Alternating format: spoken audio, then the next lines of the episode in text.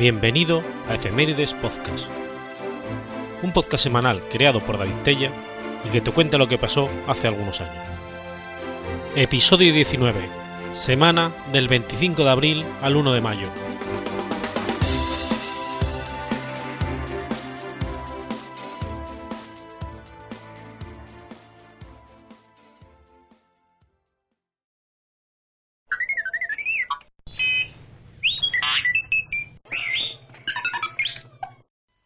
25 de abril del año 215.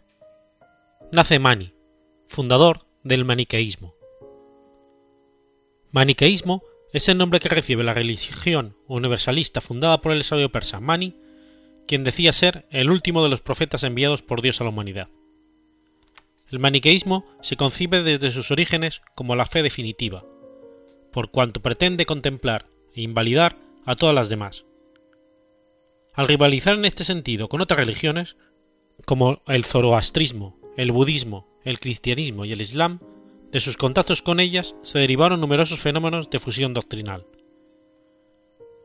La definición teológica del maniqueísmo ha dividido a la crítica.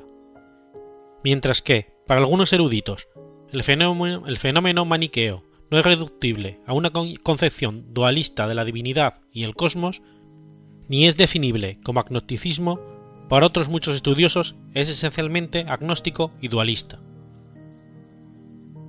Se divulgó desde la antigüedad tardía por el Imperio romano e Imperio sasánida, y en la Edad Media por el mundo islámico, Asia Central y China, donde perduraría al menos hasta el siglo XVII. Por ello, sus escritos litúrgicos sagrados y fuentes propias se encuentran registrados en múltiples lenguas, entre ellas latín, griego, copto, persa medio, chino, parto, sogdiano, etc., por lo demás, existen fuentes no maniqueas que informan sobre las creencias y costumbres de esta religión desde San Agustín hasta Al-Biruni. En la Edad Media, catarismo y bogomilismo fueron consideradas herejías de raigambre maniquea, y en la actualidad algunas sectas y nuevas religiones se, declaran maniqueas o neomaniqueas, aunque sin relación directa o histórica con el maniqueísmo. Comenzado en el siglo III en Babilonia, en el imperio sasánida, se extendió a través del oriente hasta China por la cuenca del río Tarim y en muchas partes del imperio romano. Fue una religión universalista que aprovechó la ruta de la seda para su expansión, pero que se vio pronto perseguida en el área islámica y en el occidente cristiano, perdurando sobre todo en el extremo oriente. Según todas las evidencias disponibles, el maniqueísmo sobrevivió fundamentalmente en China, hasta inicios del siglo XVII, durante la dinastía Ming, y algunas de sus ideas y principios incluso hasta más adelante, a principios del siglo XX. La comunidad maniquea se dividía en dos grupos. Los elegidos, en latín electi, pasaban su tiempo en oración, practicaban el celibato y eran vegetarianos. Tras su muerte, según la teología maniquea, los elegidos alcanzaban el reino de la luz. Los oyentes, en latín auditores, debían seguir a los, elegidos. Podían contraer matrimonio, aunque se les aconsejaba no tener hijos, y practicaban ayuno todas las semanas. A su muerte esperaban reencarnarse en elegidos. Para que el reino de la luz triunfara sobre las tinieblas, todos los elegidos y oyentes debían alcanzar el reino de la luz.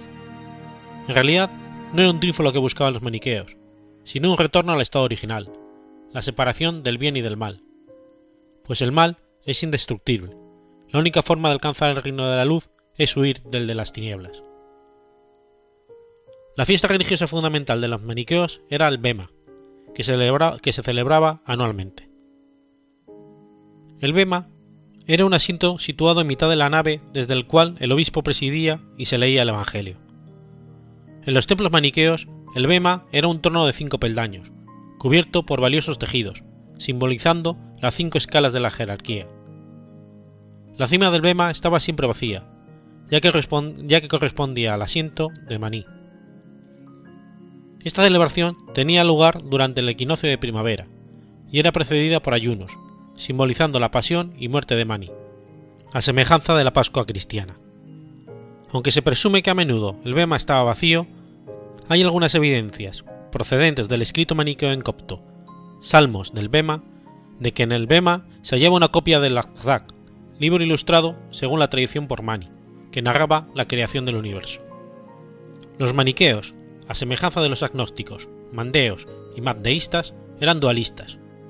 Creían que había una eterna lucha entre dos principios opuestos e irreductibles, el bien y el mal, que eran asociados a la luz y las tinieblas, y por tanto consideraban que el espíritu del hombre es de Dios, pero el cuerpo del hombre es del demonio. Esto se explicaba a través de un conjunto de mitos astropogónicos, de influencia agnóstica y zoroastrista.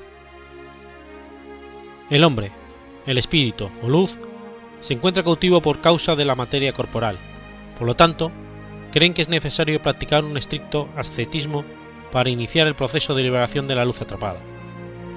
Desprecian por eso la materia, incluso el cuerpo. Los oyentes aspiraban a reencarnarse como elegidos, los cuales ya no necesitaban reencarnarse más. Zoroastro, Platón, Jesús, Buda y otras muchas figuras religiosas habrían sido enviadas a la humanidad para ayudar en su liberación espiritual, siendo Mani el sello de los profetas.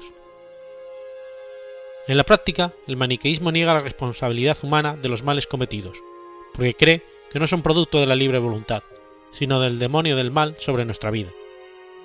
Por eso consideraban al pavo real su animal sagrado, porque sus colores en el plumaje revelaban los distintos estados espirituales por los que pasaba el cuerpo, para lograr purificarse y transformarse en el espíritu divino. En 2005, un grupo de estudiosos ha postulado la posibilidad de que un culto maniqueo haya podido sobrevivir hasta el presente.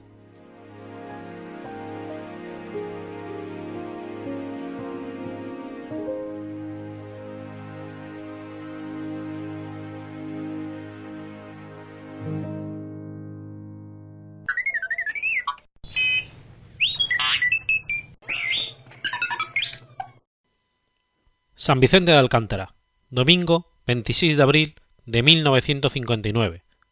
Nace Leonardo Dantes. Leonardo Antonio Ramírez Rodríguez, conocido artísticamente como Leonardo Dantes, es un cantante, showman y compositor. Es uno de los personajes principales del mundo friki español. Sus mayores éxitos como compositor los obtuvo componiendo algunos de los temas más célebres de la formación pacense Los Chunguitos, como Carmen, Por la calle de abajo vagando por ahí o como un payaso.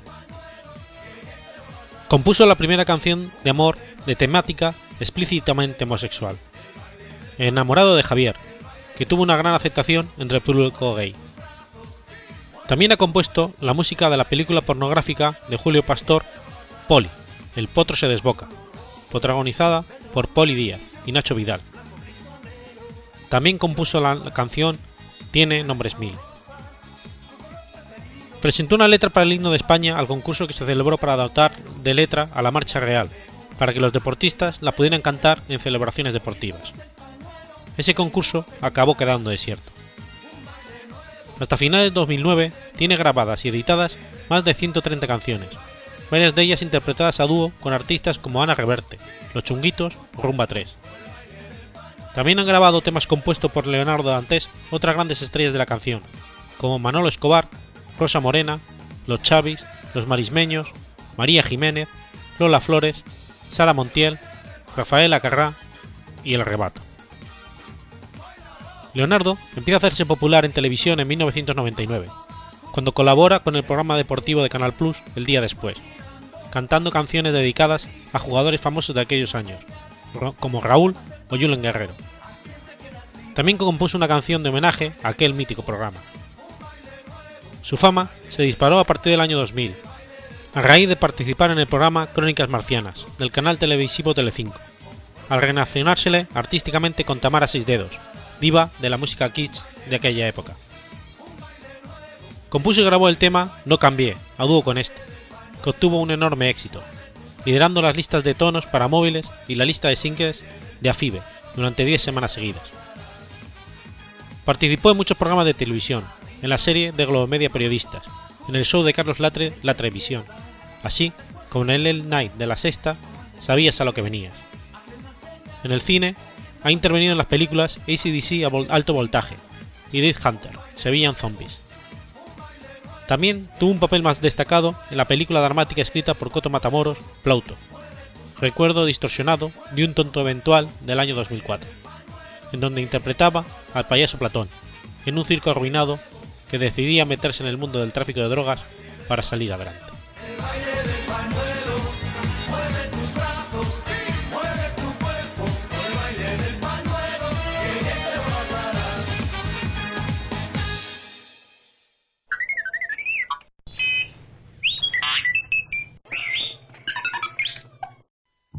Madrid, jueves 27 de abril de 1961. Nace Nacho García Vega. Ignacio García Vega es un músico español, cantante y guitarrista y compositor, considerado por la crítica musical como uno de los artistas más míticos de la movida madrileña. Fue miembro fundador, junto con su primo Antonio Vega, del grupo musical Nacha Pop. García Vega, quinto de seis hermanos, Estudió en el Liceo francés y se graduó en la Escuela Universitaria de Informática de la Universidad Politécnica de Madrid. En 1977 formó junto a Carlos Brooking y otros compañeros del colegio su primer grupo de rock, Uhu Helicopter, semilla de Nacha Pop, versioneando a Led Zeppelin, Ramones o Bob Marley, además de Steel Dan, y muchos otros que marcarían el gusto de Nacho y más tarde su sello personal como músico. En 1978, junto a su primo Antonio Vega y Carlos Brooklyn, crearon Nacha Pop, uno de los grupos que marcaría el pop de los años 80. Publicaron ocho discos y realizó numerosas giras entre 1980 y 1988. Nacho escribió para el grupo más de 30 canciones, entre ellas temas emblemáticos como Grité una noche, número uno de los 40 principales en las navidades de 1985. Vístete o nadie puede parar, marcarían las listas de éxito en 1987 y 1988. Se despidieron en un concierto en Madrid, tras un baño de multitudes en México de Tras la disolución de Nacha Pop, Nacho emprendió un nuevo proyecto, Rico, formado con Fernando Yan y Carlos Brooklyn. El grupo actuó poco en directo, pero tras su disolución en 1995 publicó tres discos en cuatro años. Rico, Vamos a casa y que incluye una variada colección de ritmos y estilos, desde el funk latino de Escaro al intimista No van a separarme de ti, pasando por el pop rock de Suerte o la demoladora Sensa Rosa, al tiempo que empieza a componer para otros artistas, como Miguel Bosé o Antonio Flores. Participó en producciones con Raimundo Amador o Pancho Barón. Por otro lado, realizó la banda sonora de varios cortometrajes como los protagonizados por Faimino o Javier Cama. En 1995 presentó un programa en la 2 de televisión español, Strash, por el que pasaron figuras del panorama internacional como Stevie Wingo, Texas o Lou.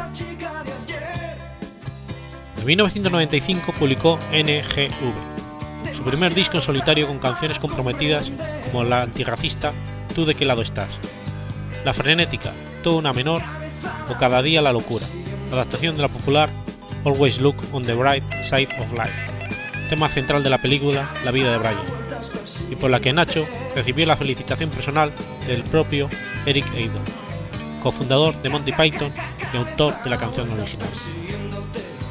En los siguientes años se interesó por las nuevas tecnologías y en 1999 lo dirigió www.chilimusic.com una web dedicada a la divulgación de la producción discográfica independiente que promociona lanzamientos de más de 100 sellos discográficos.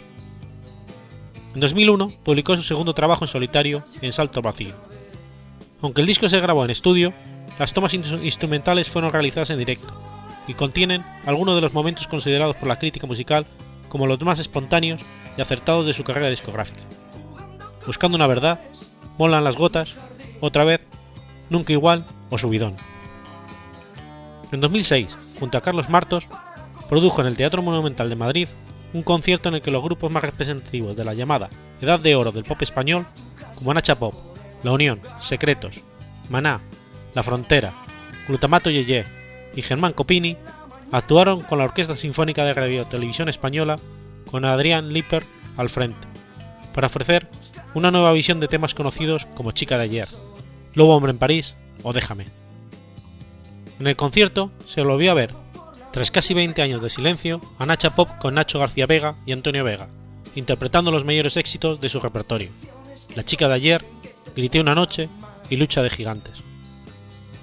En 2007, Nacho y Antonio Vega volvieron a encontrarse y recuperar el espíritu de Nacha Pop en una visión renovada y actualizada del grupo en la gira, con más de 30 conciertos por toda España. En 2008, Nacho repite gira veraniega junto a Antonio Vega. Es entonces cuando Nacho y Antonio se embarcan en la composición de los temas que formarían parte de su nuevo álbum de estudio, que se ve trágicamente truncado por el fallecimiento de Antonio en abril de 2009, tras empeorar de un cáncer de pulmón. En 2015 se anunció que Nacho García Vega era embajador de la asociación Antares, Asociación de Recursos para Personas con Discapacidad Intelectual para la que organizó un concierto. García Vega es consejero de AIE, Sociedad de Artistas, Intérpretes y Ejecutantes, organización creada para la defensa de los derechos de los artistas, especialmente en el entorno digital.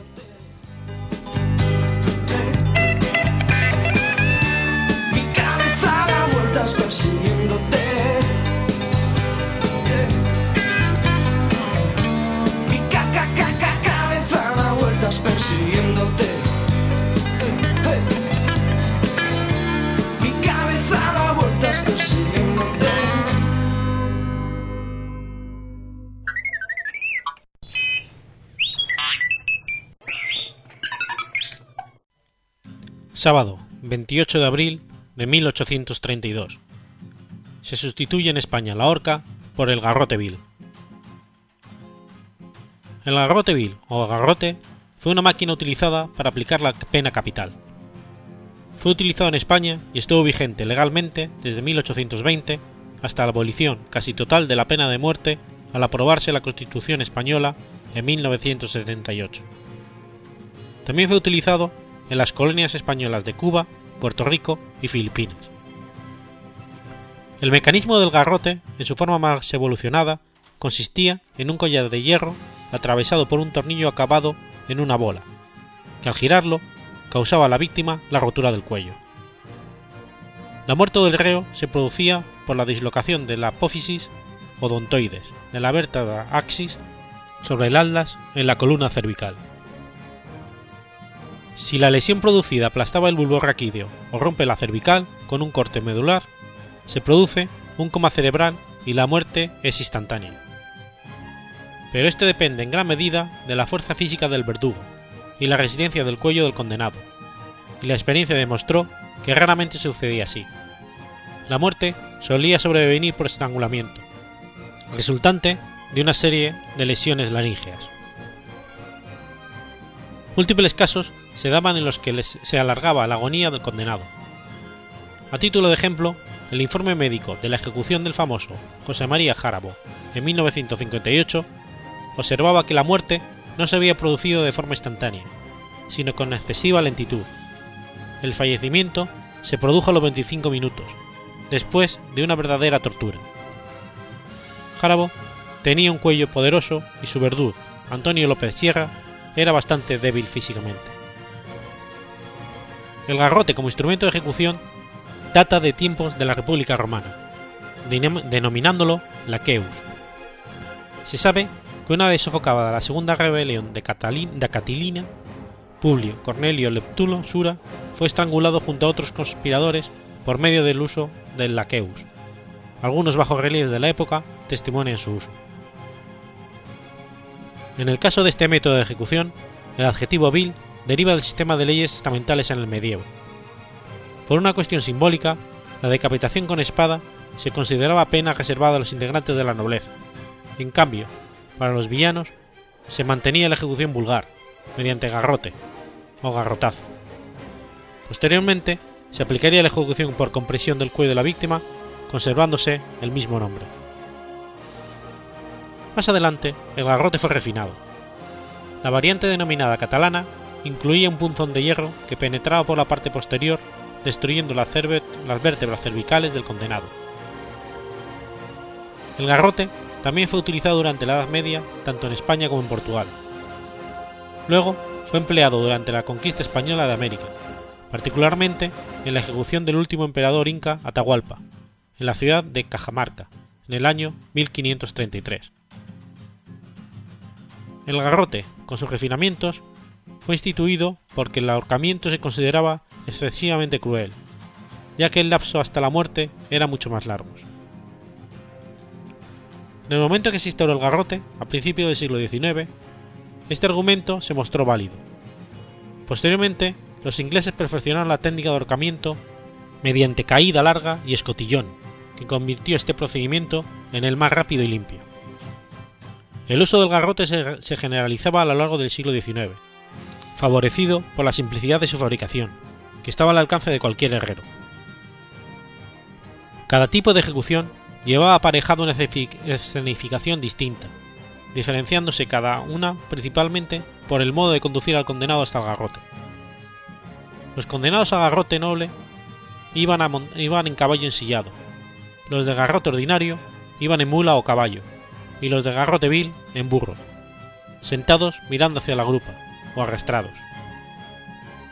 Es la denominación garrote vil la que ha prevalecido y hoy en día se suele usar este nombre para designar tanto al instrumento como a la pena de muerte que lo utiliza. La ejecución se anunciaba con unos tambores con el parche flojo, no tirante, que se llamaban cajas destempladas, de donde ha quedado la expresión. La última mujer ejecutada en España fue Pilar Prades Espósito, la presunta envenenadora de Valencia, en la cárcel de esta ciudad en 1959. Los últimos hombres en pasar por el garrote fueron el anarquista catalán Salvador Puig Antich en la cárcel modelo de Barcelona y el delincuente común George Michael Belfer en la de Tarragona, y tuvieron lugar el 2 de marzo de 1974. Pero aún hubo un condenado más en 1977, aunque fue indultado, José Luis Cerveto, el asesino de Pedralbes, condenado a muerte a garrote por un doble asesinato. En Filipinas la, pena de muerte por garrote no fue abolida después de dejar de ser colonia española y pasar a ser estadounidense en 1898.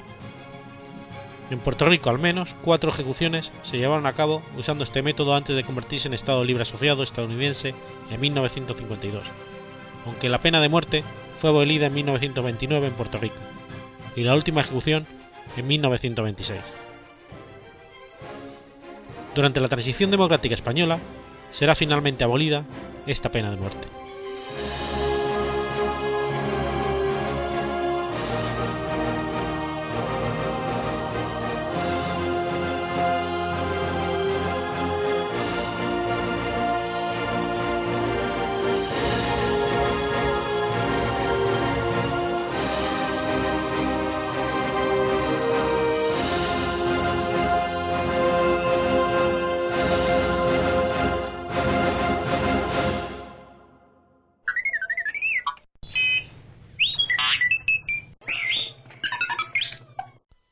Berlín, sábado 29 de abril de 1882. Ernest Weber prueba el electromote, antecesor del trolebús. El trolebús, también conocido como trolley o trole, es un ómnibus eléctrico, alimentado por una catenaria de dos cables superiores desde donde toma la energía eléctrica mediante dos astas. El trolebús no hace uso de vías especiales o carriles en la calzada, por lo que es un sistema mucho más flexible. Cuenta con neumáticos de caucho en vez de ruedas de acero en carriles, como los tranvías. La historia del trolebús empieza el 29 de abril de 1882, cuando Ernest Werner von Siemens hace andar su electromote en un suburbio de Bern, que funcionó hasta el 13 de junio de 1882. La primera línea experimental desarrollada por Lombard Jering se puso en marcha para la Exposición Universal de París en 1900. Max Schindman da un salto decisivo cuando el 10 de julio de 1901 implanta la primera línea de trolebuses para transporte público en Bielachtal, cerca de Dresde, Alemania. El trolebús, como medio de transporte urbano a efectos prácticos, tiene su origen en Estados Unidos, a principios del siglo XX. En 1920, la factoría Brill de Filadelfia ya producía trolebuses, con gran adaptación de las compañías de transporte urbano, debido al gran parecido de sus mecánicas con el tranvía y con su tendido aéreo, lo que permitía al personal de la compañía familiarizarse rápidamente con el nuevo material. El desarrollo del gran trolebús data de la primera década del siglo XX, cuando pareció ser un punto medio natural entre los vehículos eléctricos, tranvías y los autobuses a gasolina. Los sistemas de trolebús pueden evitar obstáculos en la vía que un tranvía no puede, lo que aumenta la seguridad y no requiere la alta inversión de una línea de tranvía. También ofrece una capacidad de transporte intermedia entre el omnibus y los tranvías, menos capacidad que un tranvía, pero más que un omnibus.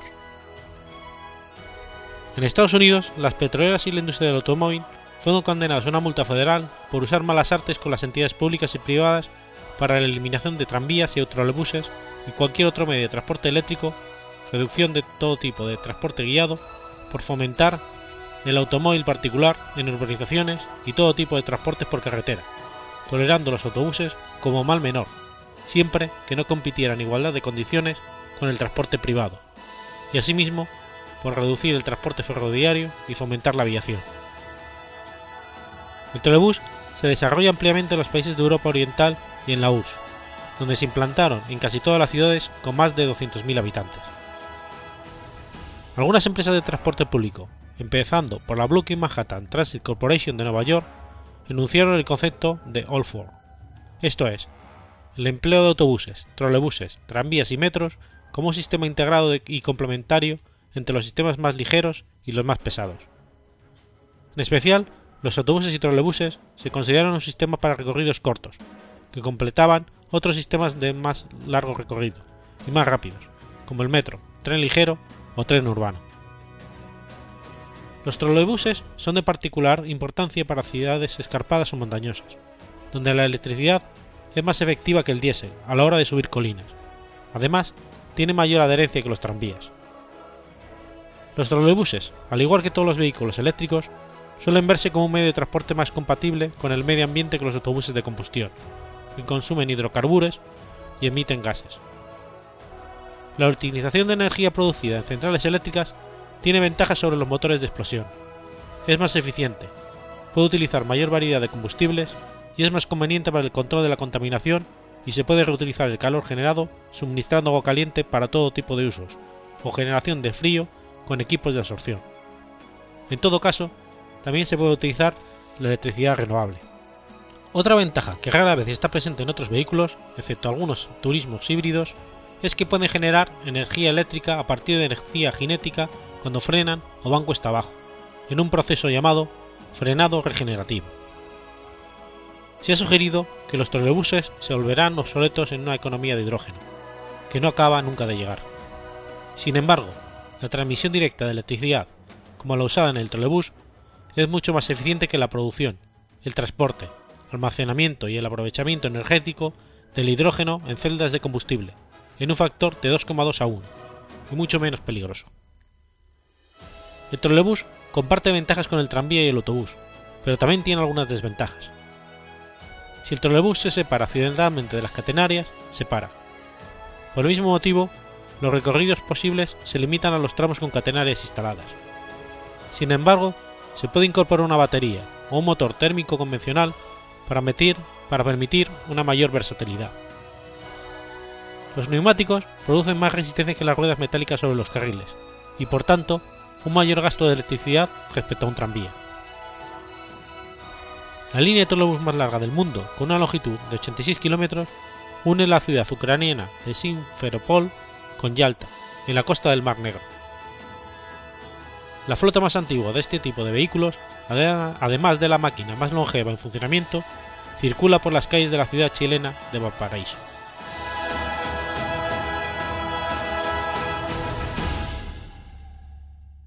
¿Qué? Un podcast mensual. ¿Quién? Un grupo de podcasters. ¿Dónde? Porquepodcast.com ¿Cuándo? Cada día 15. ¿Cómo? Descárgalo gratis en MP3. ¿Por qué? ¿Por qué? Podcast. Un podcast para dioses. Desde Asgard, Toro recomienda escuchar ¿Por qué podcast? un podcast para dioses. Un saludo a ¿Por qué podcast? ¿Por qué podcast? Yo lo recomiendo, ¿verdad? Que os vais a reír, no más que por eso. ¿Por qué podcast?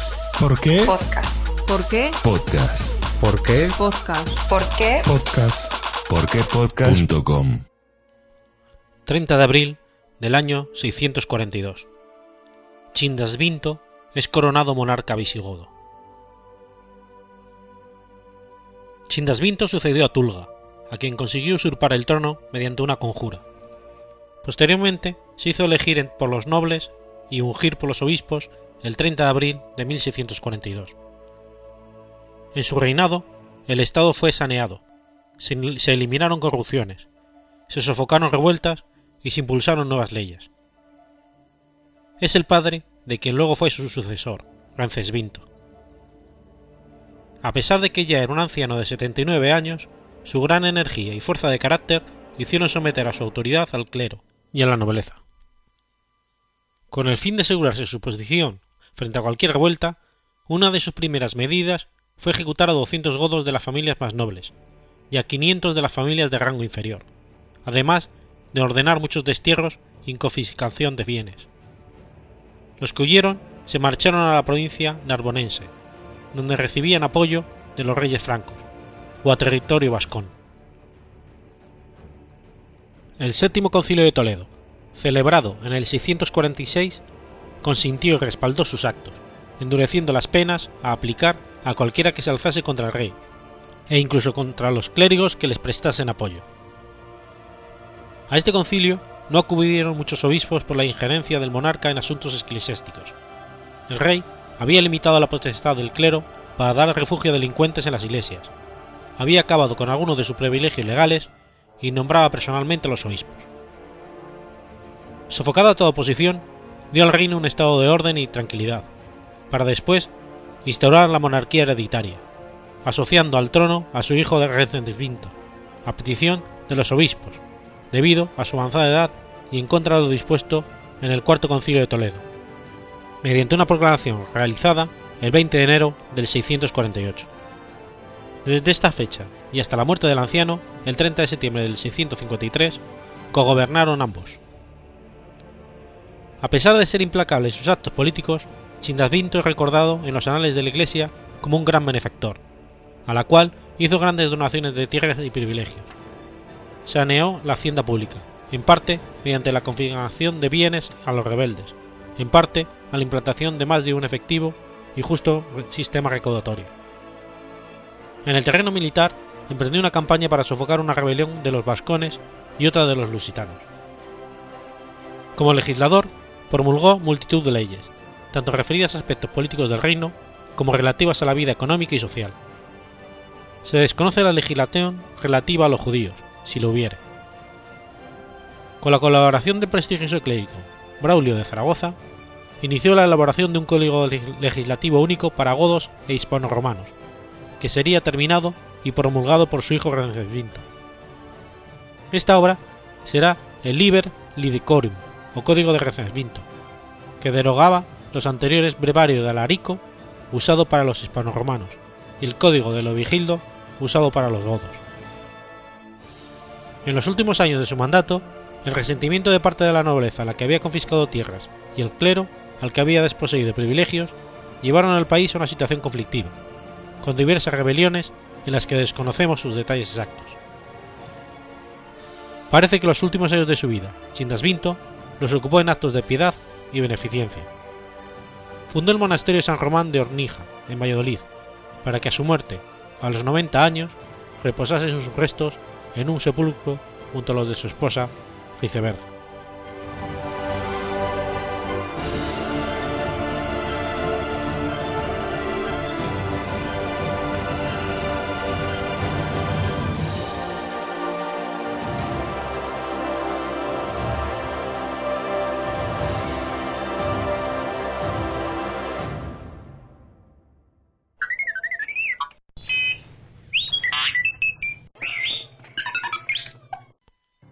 ...1 de mayo de 1994. Fallece en un accidente el piloto de Fórmula 1 Ayrton Senna. Ayrton Senna da Silva fue un destacado piloto de automovilismo de velocidad brasileño. Tres veces campeón del mundo de Fórmula 1, Senna está entre los más exitosos y dominantes pilotos de la era moderna y para muchos expertos el más rápido de la historia. Senna nació en el Hospital Maternidad Pro Matre de Sao Paulo, el 21 de marzo de 1960. Hijo de Milton da Silva y de doña Neide Senna, era además el segundo de dos hermanos más, Vivian Senna y Leonardo Senna.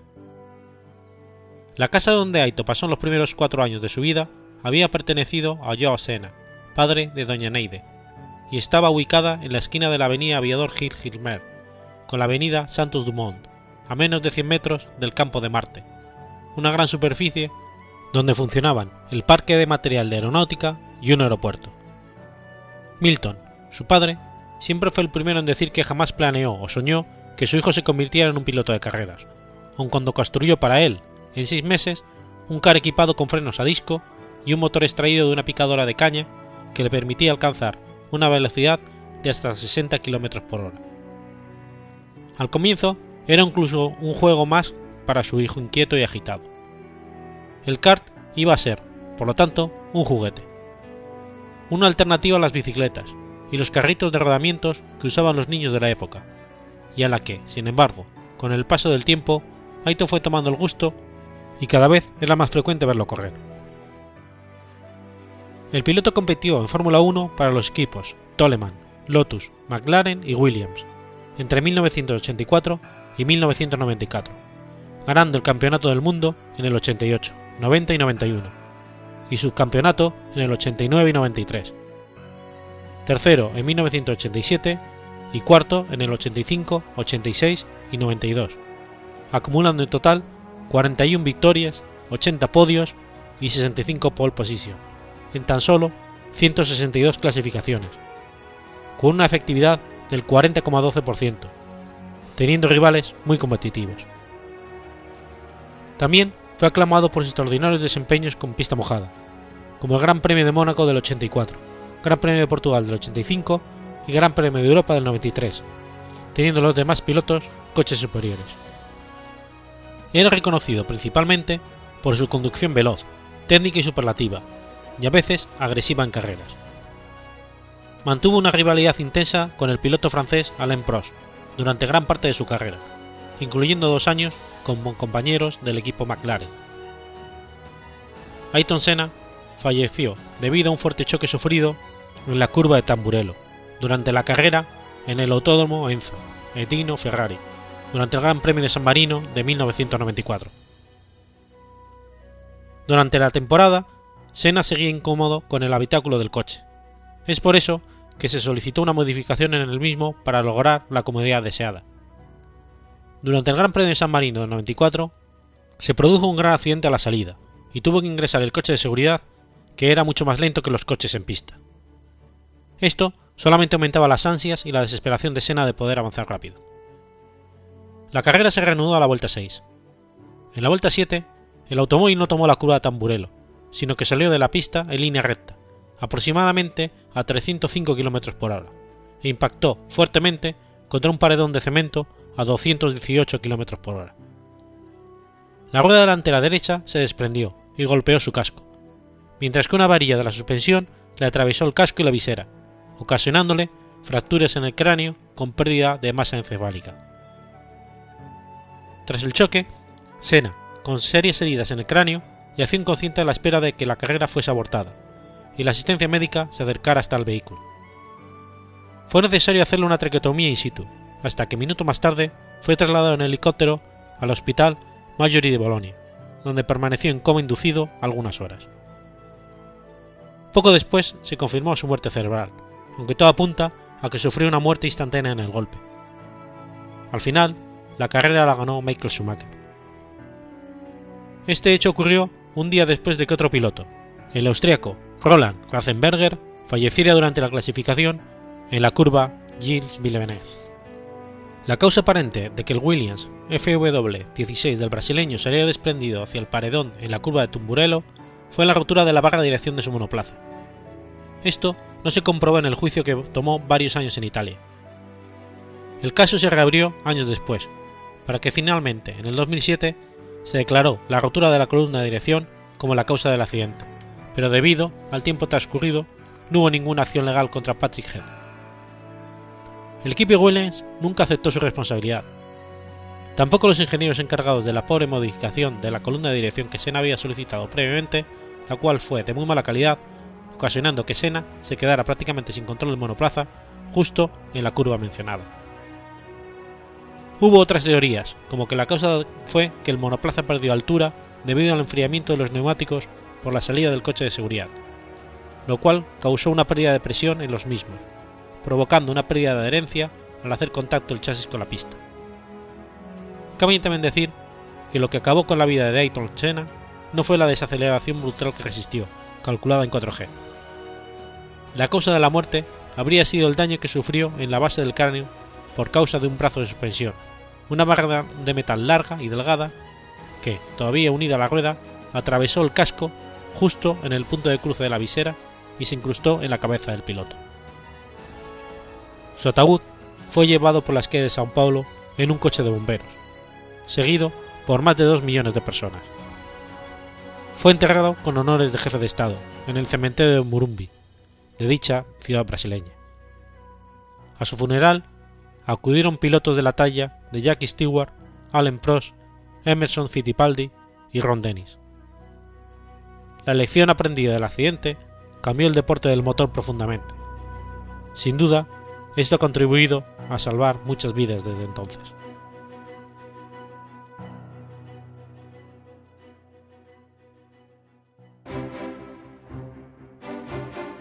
Has escuchado Efemérides Podcast.